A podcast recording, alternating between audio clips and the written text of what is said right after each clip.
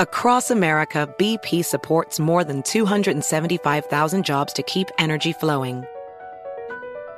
Jobs like building grid scale solar energy in Ohio and producing gas with fewer operational emissions in Texas.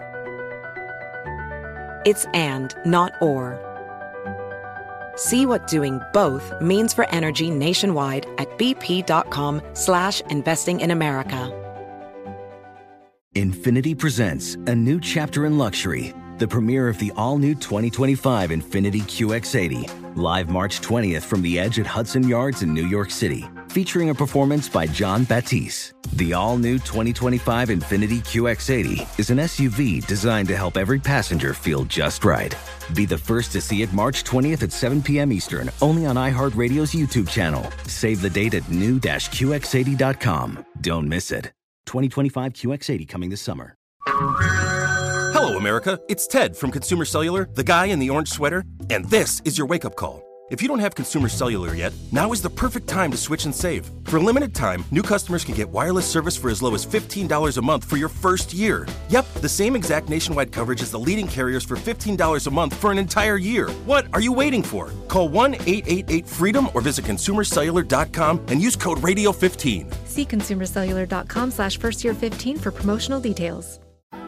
Recent research from nonprofit organization March of Dimes reveals that access to maternity care is declining in the U.S., where almost 6 million women are reportedly living with no or limited access to care. That's in part due to a 4% drop in availability of hospital birthing units in the past year, as hospital administrators have been cutting unprofitable maternity services. Here to discuss the national movement for better maternal, reproductive, and birth outcomes for Black mothers, as well as the highlighting and promotion of creativity and Black excellence within the movement, we have today's guest, the co founder and executive director of the Black Mamas Matter Alliance, Ms. Angela D. Aina. This is the Black Information Network Daily Podcast, and I'm your host, Ramses Ja. Angela Aina, how you doing today? I'm fine. I'm fine. Uh, I love it. I love it. And we got a lot to talk about. Obviously, it's a very important week, but around here, uh, we like to start our stories at the beginning. And so, for those who are not familiar with you, tell a little bit about yourself, uh, your background, and sort of what led you to your uh, career path. Absolutely. Well, first and foremost, thank you for having me mm-hmm. here this morning. Um, what led me to this work, um, which is definitely to amplify and center Black women's scholarship and leadership, um, especially in the area of public health and reproductive justice. Um, but what led me personally to it is more so my upbringing and background. I'm first generation American, um, definitely come from um, a lineage of birth workers, particularly from um, Nigeria. Uh, mm. both my parents are Yoruba, and so with that, and growing up in um, a Niger, a close knit Nigerian community here um, in the U.S., specifically in Atlanta, Georgia, I've actually been surrounded by a lot of um, women who have experienced all kind of um, everything from joyous occasions to um, very serious challenges around um, just their fertility and be um, um, seeking out um, pregnancy and things of that nature. And so between that and just my educational background in public health and always wanting to do work um, in particular in um, reproductive justice and merging that with maternal and child health is really what led me to this work in particular. And so, um, with working with a handful of grassroots organizations like Sister Love, Sister Song, um, and then also some other African immigrant um, refugee serving um, organizations here in Atlanta to um, ending up working at um, the state level health department in North Carolina to um, working at CDC doing some um, Zika emergency response work. Um, all of those things culminated to my interest um, in doing this work. And, and when the opportunity arose, um, through a partnership with Center for Reproductive Rights and Sister Song back in 2015, um, they uh, they they uh, created a convening, a national convening, um, in response to a lot of issues that were arising. And at the time, it was called the Black Mamas Matter Project. And so, um, being a participant of that, and when that work started to um, materialize into a need to become like an entity, an organization that really um, stands at the national level and to uh, be a platform um, around Black maternal health that's actually led by Black women in particular. Um, these are all the things that led me to the work here. Okay. Now, um, for the uninitiated, you know, you mentioned some of the um, the dangers associated with motherhood for Black Americans. So let's talk about how that looks for those again who don't know. What are some of the challenges in this country uh, that Black women face when uh, they become pregnant?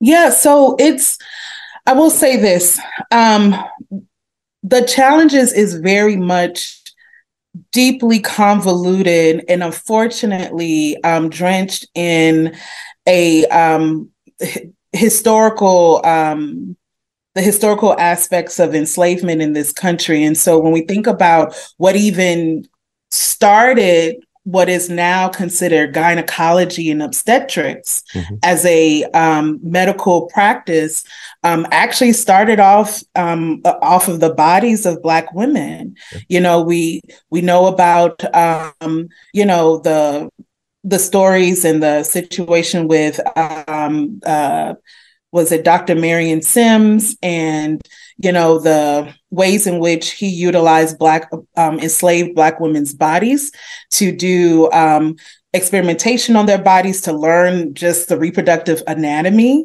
But then also along with that because um, it wasn't just him it was others as well. Um, you know this was like back in the 1800s but along with that um, he also utilizes utilized black women's labor um, as well in that process. And so uh, um, and and what we mean by black women's labor in particularly um, black women's maternity care work which we know as midwifery utilizing all of those techniques to really inform this practice of um, modern day gynecology and obstetrics. Mm-hmm. And then when we get into the 20, 20th century, around the um, late 1800s, 1900s, you saw a rise of pregnancy and the process of um, labor and delivery becoming more um, part of the process of of really the what we call the med- medical industrial process. So it went from being um, something that midwives practice that was practiced at the community level practice in the home or lots of home births to then being shifted into um, hospital systems right. and then the influx of then policies that then um, were implemented to more so support the rise of um, medical physicians to actually do that work and then inadvertently start to eventually destroy and reduce the number of midwives and particularly black midwives um, who were able to practice because in order to do the work of labor delivery and pregnancy, it started to become about licensure, credentialing, going through these tedious processes um, in order to become a licensed midwife or a licensed nurse, or you have to go through a medical process um, or become or become a physician rather in order to practice what is like sacred and already traditional um, in our own practice when it comes to birth work. Mm-hmm. And so it's like all of those things coupled with the unfortunate um, reduction of black midwives in our community then you know you get to the um, like by the time you start to get to the uh, 70s, 80s, you know, of course, the rise of the um, women's rights movement and the call for more protections around our reproductive health, reproductive choices, you know, um, women wanting more um, options around contraception. And then you get into the 80s and the 90s, and then it's like the rise of criminalization on Black communities. And this is where you start to hear um, the narrative of the welfare queen and you know um, this notion of uh, black women who unfortunately were experiencing substance abuse um, experiencing criminalization um, during the labor delivery process and um, the rise of uh, you know children being ripped away from their um, from their mothers. And then further reduction um, from um, our government in terms of funding towards women's health, maternal health, and infant health services programs, um, and what we call social safety net wraparound programs and services. All of these things compounded together mm. is what's contrib- is what has contributed to what we see now with the rising maternal mortality rates, rising infant mortality rates, and why it in particularly impacts um, Black women, Black birthing people in our communities the hardest because we know that our unfortunately our experiences in this country is definitely um, rooted in intersectional oppression. So it's the racism, the sexism, the classism, all the isms, right? And when you have all of those things happening in the pot, of course, it's going to contribute to negative health outcomes. Sure, sure. Um, I'm a pause there because I know that was a lot, but no, no, no, no, absolutely. You know, um, it's it's funny because uh, during the pandemic, we had to speak with a lot of um, healthcare professionals. So they came on the show, and you know, we had some interesting conversations. And um, you know, I'm peeling back those layers. I found out myself that a lot of myths that uh, persist in in the medical field, uh, in the healthcare industry, um, are mm-hmm. also rooted in slavery. They go all the way back. Um, people thinking that black people have thicker skin, people thinking that black people feel less pain, uh, people thinking that black people can take in more oxygen and then they have these like indexes to adjust for black people and all this sort of stuff that still exists and it's in medical textbooks and so forth right now that is based in bogus science from when people were performing medical experiments to research how human beings behave under traumatic circumstances during slavery. And so I could absolutely see the uh, legacy of those bogus experiments manifesting themselves in the statistics that we're seeing affecting um, Black uh, birthing people nowadays. Because if a, I, I'm just imagining, but if a woman says, "Hey, this this hurts more than it should," and a and a doctor saying, "Okay, well, Black people they they can tolerate a little bit more pain than you know blonde haired, blue eyed white women. You know what I mean? So we won't, you know, uh, we won't address that at present or wh- whatever. I'm not a medical professional, but I can see how uh, apathy or mm-hmm. um, ignorance, mm-hmm. we'll, we'll call it ignorance, we'll be kind, um, can further that divide. And then, of course, when you say the societal uh, components compounding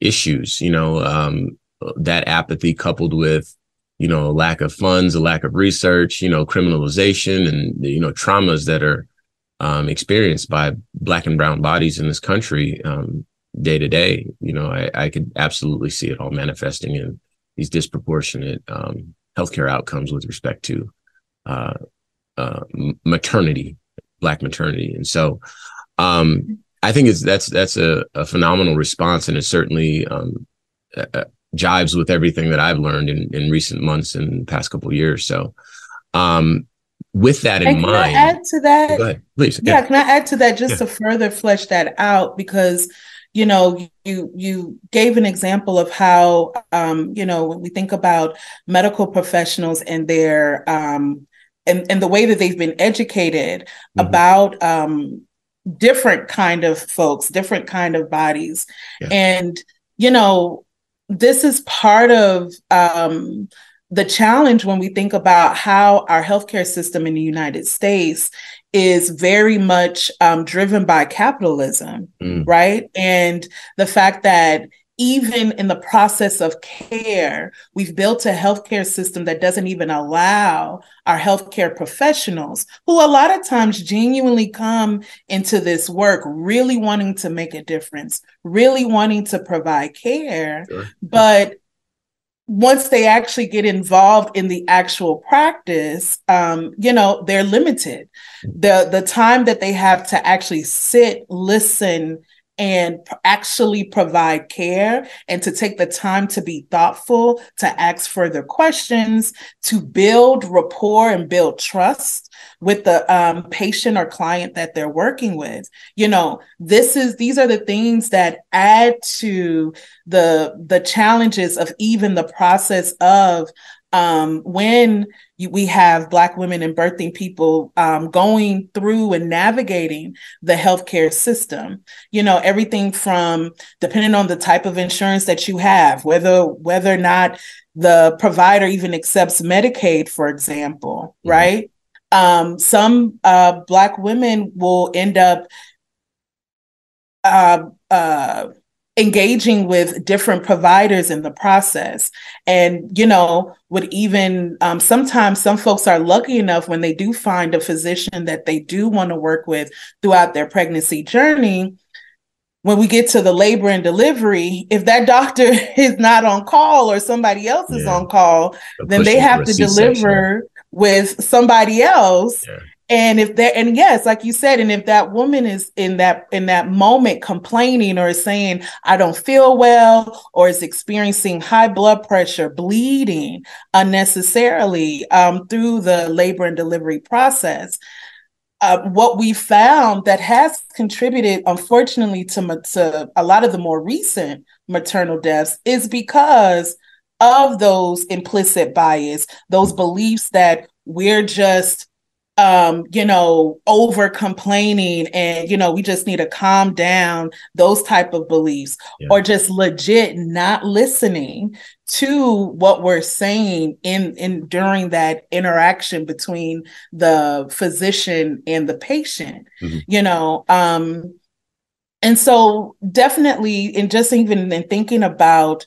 narratives and the and the power behind narratives and stereotype stereotypes excuse me and the ways in which that infiltrates the way we are treated mm. you know even though there'll be clear evidence in front of people that will describe otherwise you know but that those narr- those negative stereotypes and those beliefs right is what um permeates, unfortunately, the ways in which we are treated in the healthcare system. Yeah. Confounded with, and, and the other the other layer to this that I do want to highlight is that what's what also confound these things and that also acts as a, a bit as an irony is that throughout all this time though you know, Black women, um, Black folks in particular, we've always resisted.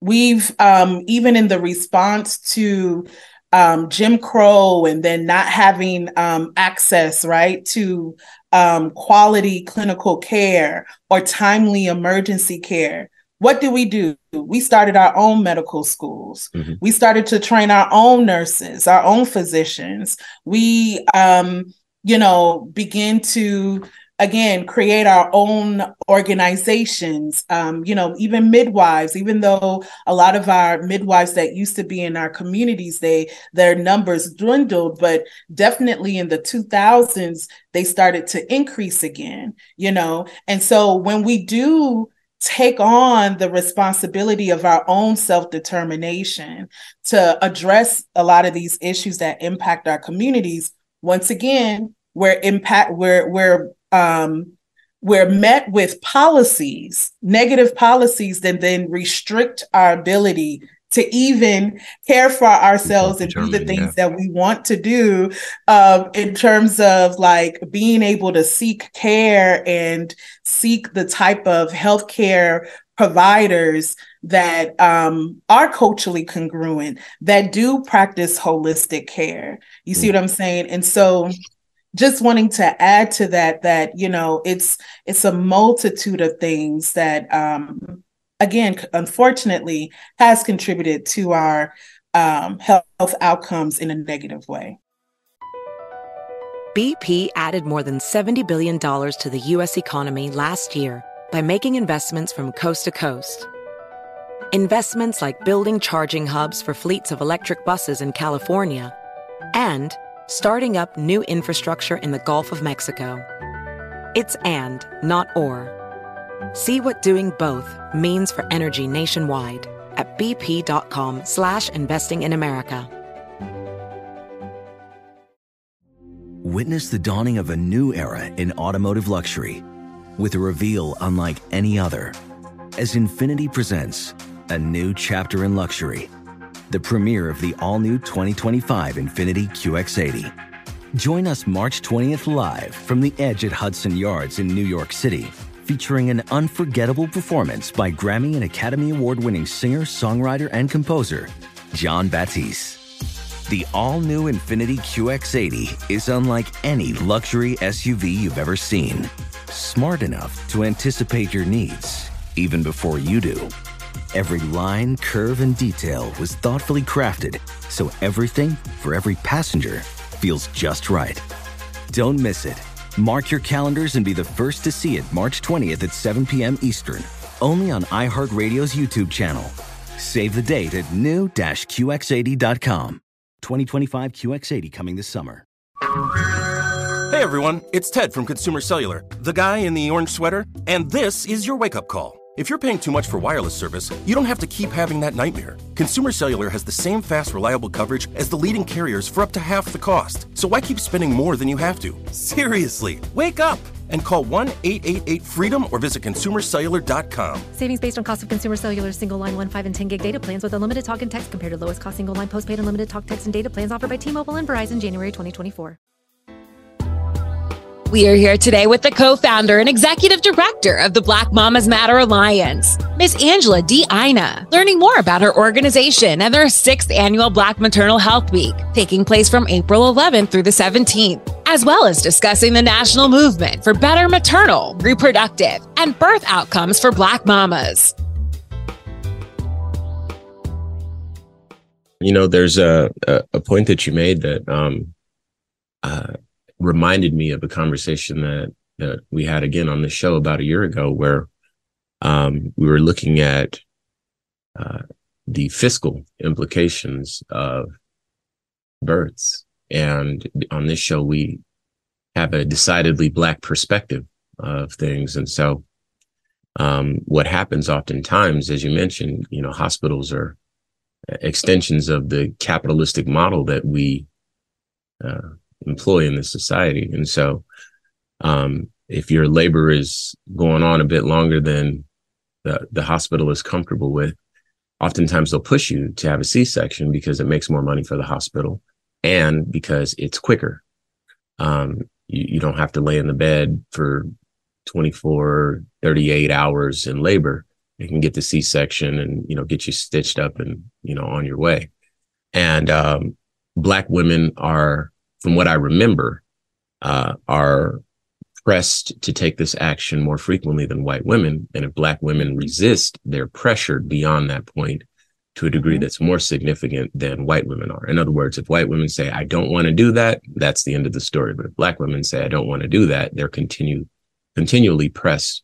Um, and so uh, I, I appreciate the fact that you brought up an economic element to this. And obviously, the result of it is that we have disproportionate mortality rates with uh, black um, uh, new new black mothers um, or, or, black women, I should say, giving birth. It's I'm, I'm trying to get the language right here, but uh, black birth givers, we'll say. So um, it's not all bad news, though. Um, I was reading an article. Uh, actually, a push notification came to my phone today, funnily enough, and I was like, you know, I should probably read this because I'm preparing for our conversation we're having now. So it comes from USA Today, and I saw that you were talking to Nada Hassanein, and um, she kind of interviewed you about uh, some of the same stuff that we're talking about right now.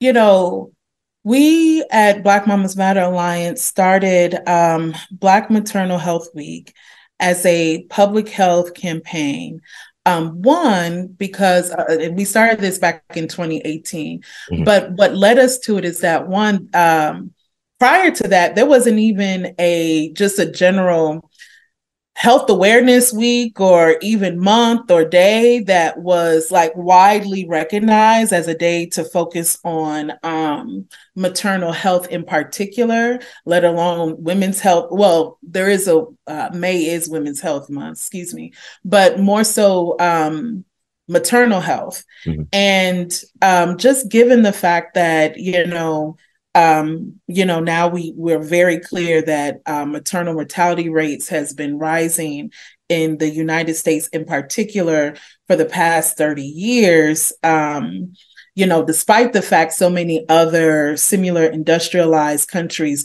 have seen a significant decrease in that same time period, um, and the fact that it's these maternal mortality rates is heavily burdened upon Black women and birthing people, but also um, Latino and and um, Indigenous folks as well, um, we really wanted to combat a lot of the heavy and really dark statistical data that still made it seem like something was inherently wrong with being black.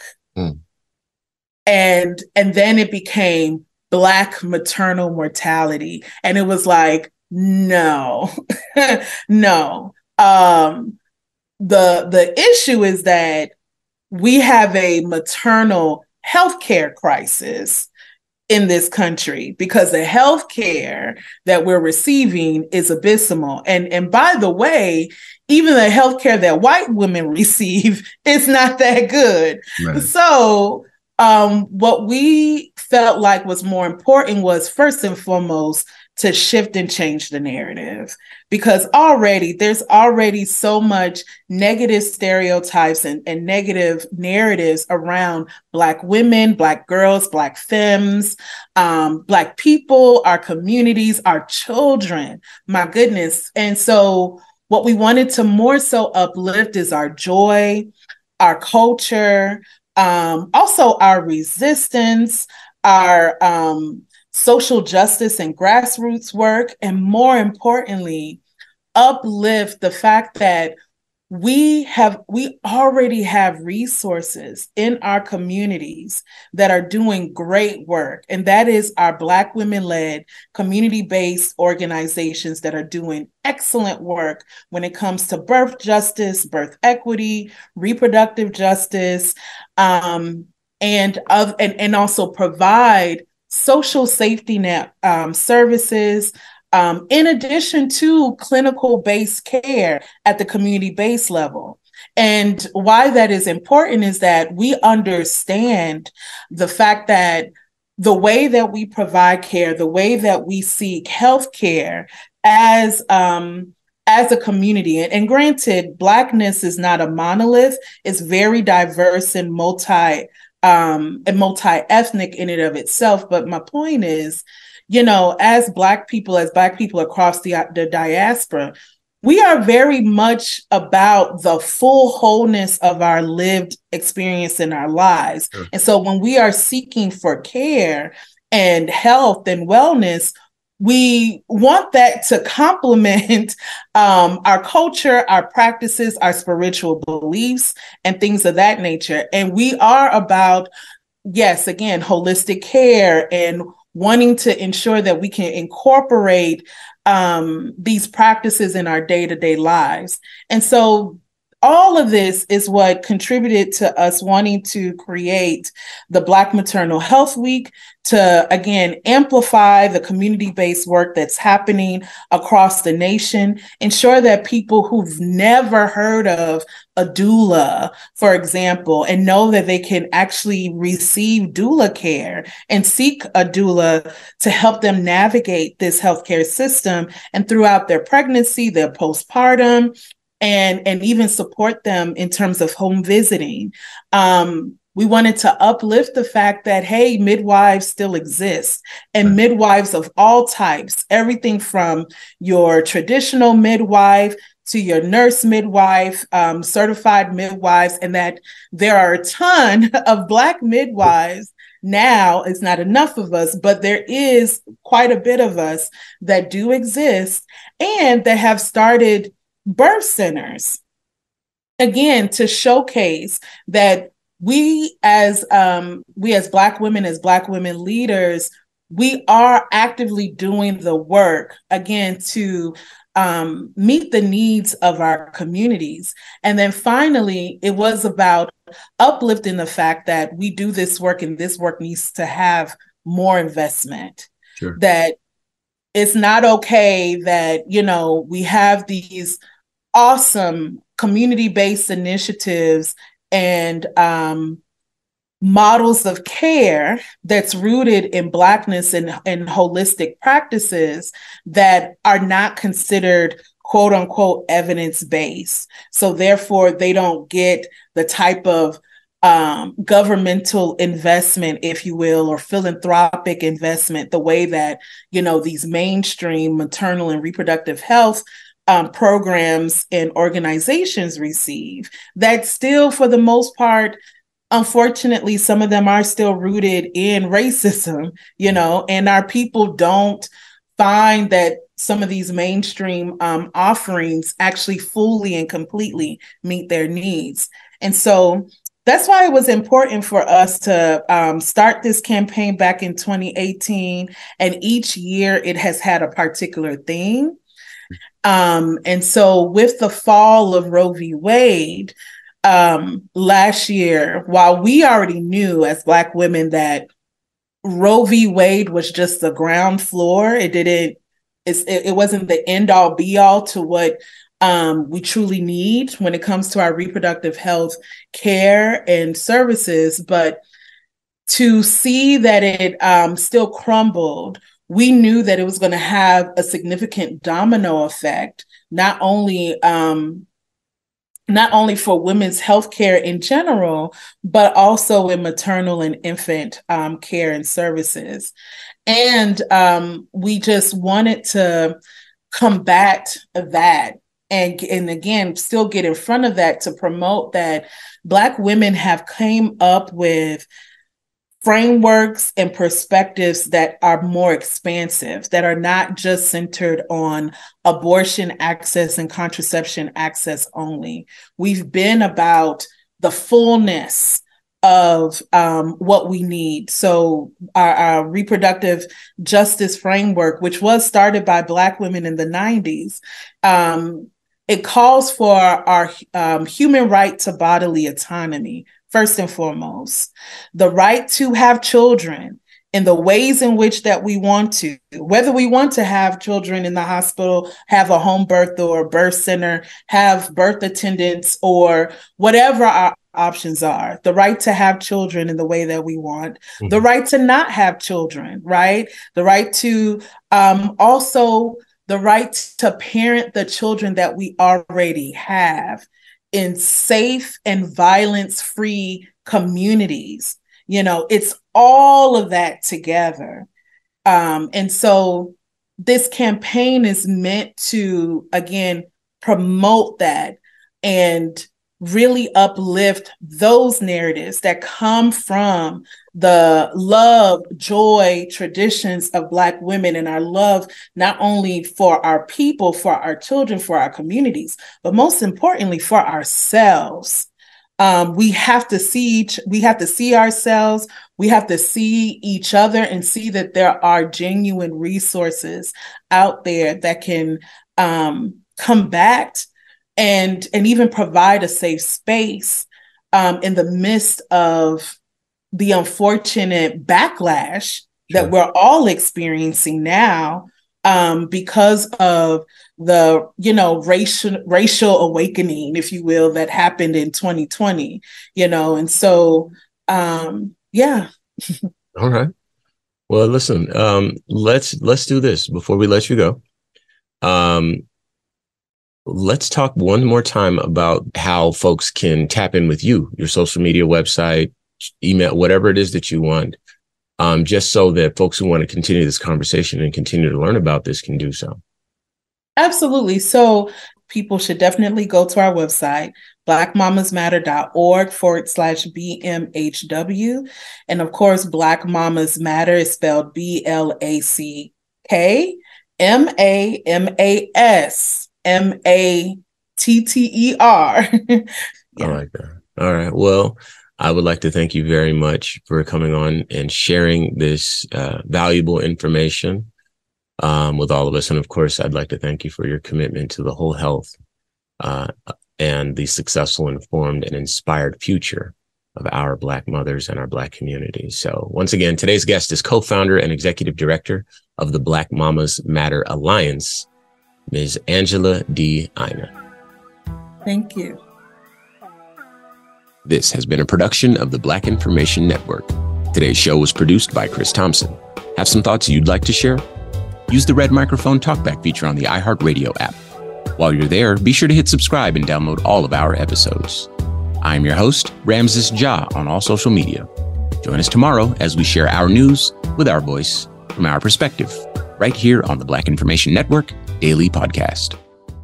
Infiniti presents a new chapter in luxury, the premiere of the all new 2025 Infiniti QX80, live March 20th from the edge at Hudson Yards in New York City, featuring a performance by Jon Batiste. The all new 2025 Infiniti QX80 is an SUV designed to help every passenger feel just right. Be the first to see it March 20th at 7 p.m. Eastern, only on iHeartRadio's YouTube channel. Save the date at new-QX80.com. Don't miss it. 2025 QX80 coming this summer. Does money stress you out? Let Facet flip your financial chaos into clarity. Finding Facet immediately put us at ease. Facet's innovative approach to financial planning ensures your money works as hard as you do, enabling members to experience the joys of having your finances in order. And That makes us Facet for life now, I guess.